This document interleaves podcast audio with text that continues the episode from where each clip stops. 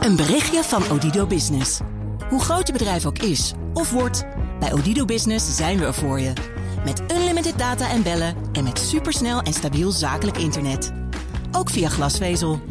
Ontdek wat er allemaal kan op odido.nl/slash business. Het kan ook zo. De column van Bernard Hammelburg.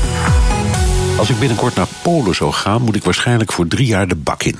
Ik beweer namelijk dat een aantal Poolse burgers tijdens de Tweede Wereldoorlog fout was en dat het land dus mede schuldig was aan de Holocaust. Die bewering wordt in Polen strafbaar. Het is de waanzin ten top. Het krioelt van de bewijzen dat het antisemitisme in Polen voor, tijdens en zelfs na de oorlog, toen er zowat geen Jood meer over was, welig tierde. Er waren Polen die actief aan moordpartijen hebben deelgenomen of die de bezetter een helpende hand boden. Is dat zo vreemd? Nee, het gebeurde in alle landen die door Nazi-Duitsland waren bezet. In Nederland bijvoorbeeld had je de NSB, de vaak foute Nederlandse politie en mensenjagers die voor elke aangegeven Jood 7,5 gulden ontvingen, het zogenaamde kopgeld. Nederlandse politieagenten arresteerden Joodse en niet-Joodse onderduikers. Nederland en ook bijvoorbeeld Frankrijk zijn in de loop van de jaren veel eerlijker geworden over de rol van hun eigen land en bevolking. Dat is verstandig, want juist daardoor krijgen diegenen die zich hebben verzet een nog eervoller plaats in de geschiedenis.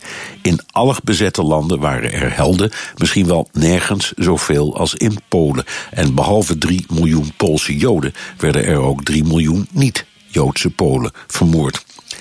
De Poolse wet kwam tot stand door begrijpelijke woede. Barack Obama sprak in 2012, zoals zoveel mensen vaak doen, over Poolse vernietigingskampen. Auschwitz, Sobibor, Treblinka, Majdanek, Belzec en Chelmno, waar miljoenen mensen werden vergast. Dat is natuurlijk grievend, want het waren geen Poolse, maar Duitse kampen met opzet gebouwd in een afgelegen deel van het bezette gebied.